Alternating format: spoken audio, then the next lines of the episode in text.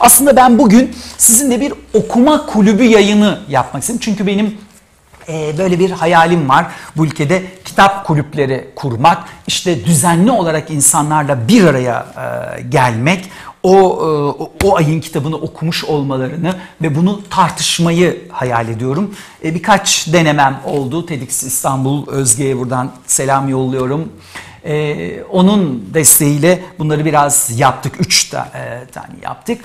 Burada da sizinle bir kitap tavsiye, sonra onu biraz konuşmak istiyorum. Siz de yazın o konudaki fikirlerinizi istiyorum.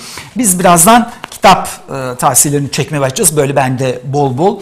Ama sizden bir şey rica edeceğim. Belki 2,5 hafta sonra tartışacağımız bir kitap.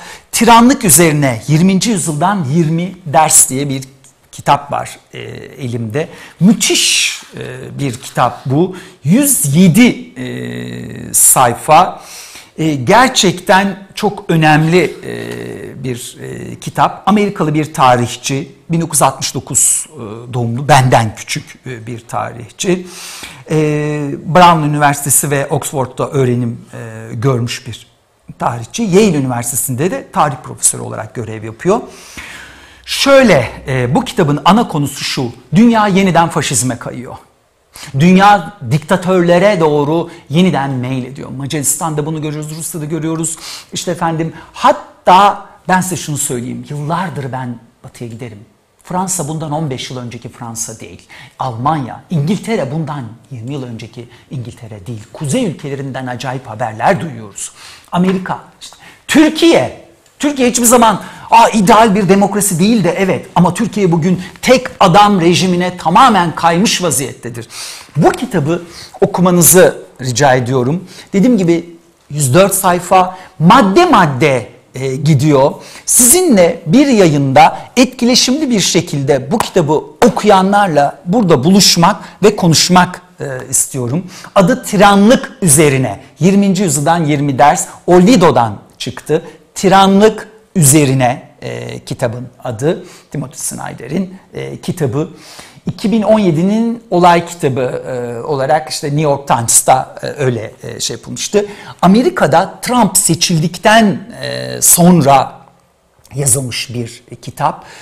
Diktatörlüğün yükselişine, tiranlığın yükselişine karşı biz, siz ne yapabiliriz? Madde madde 20 başlık.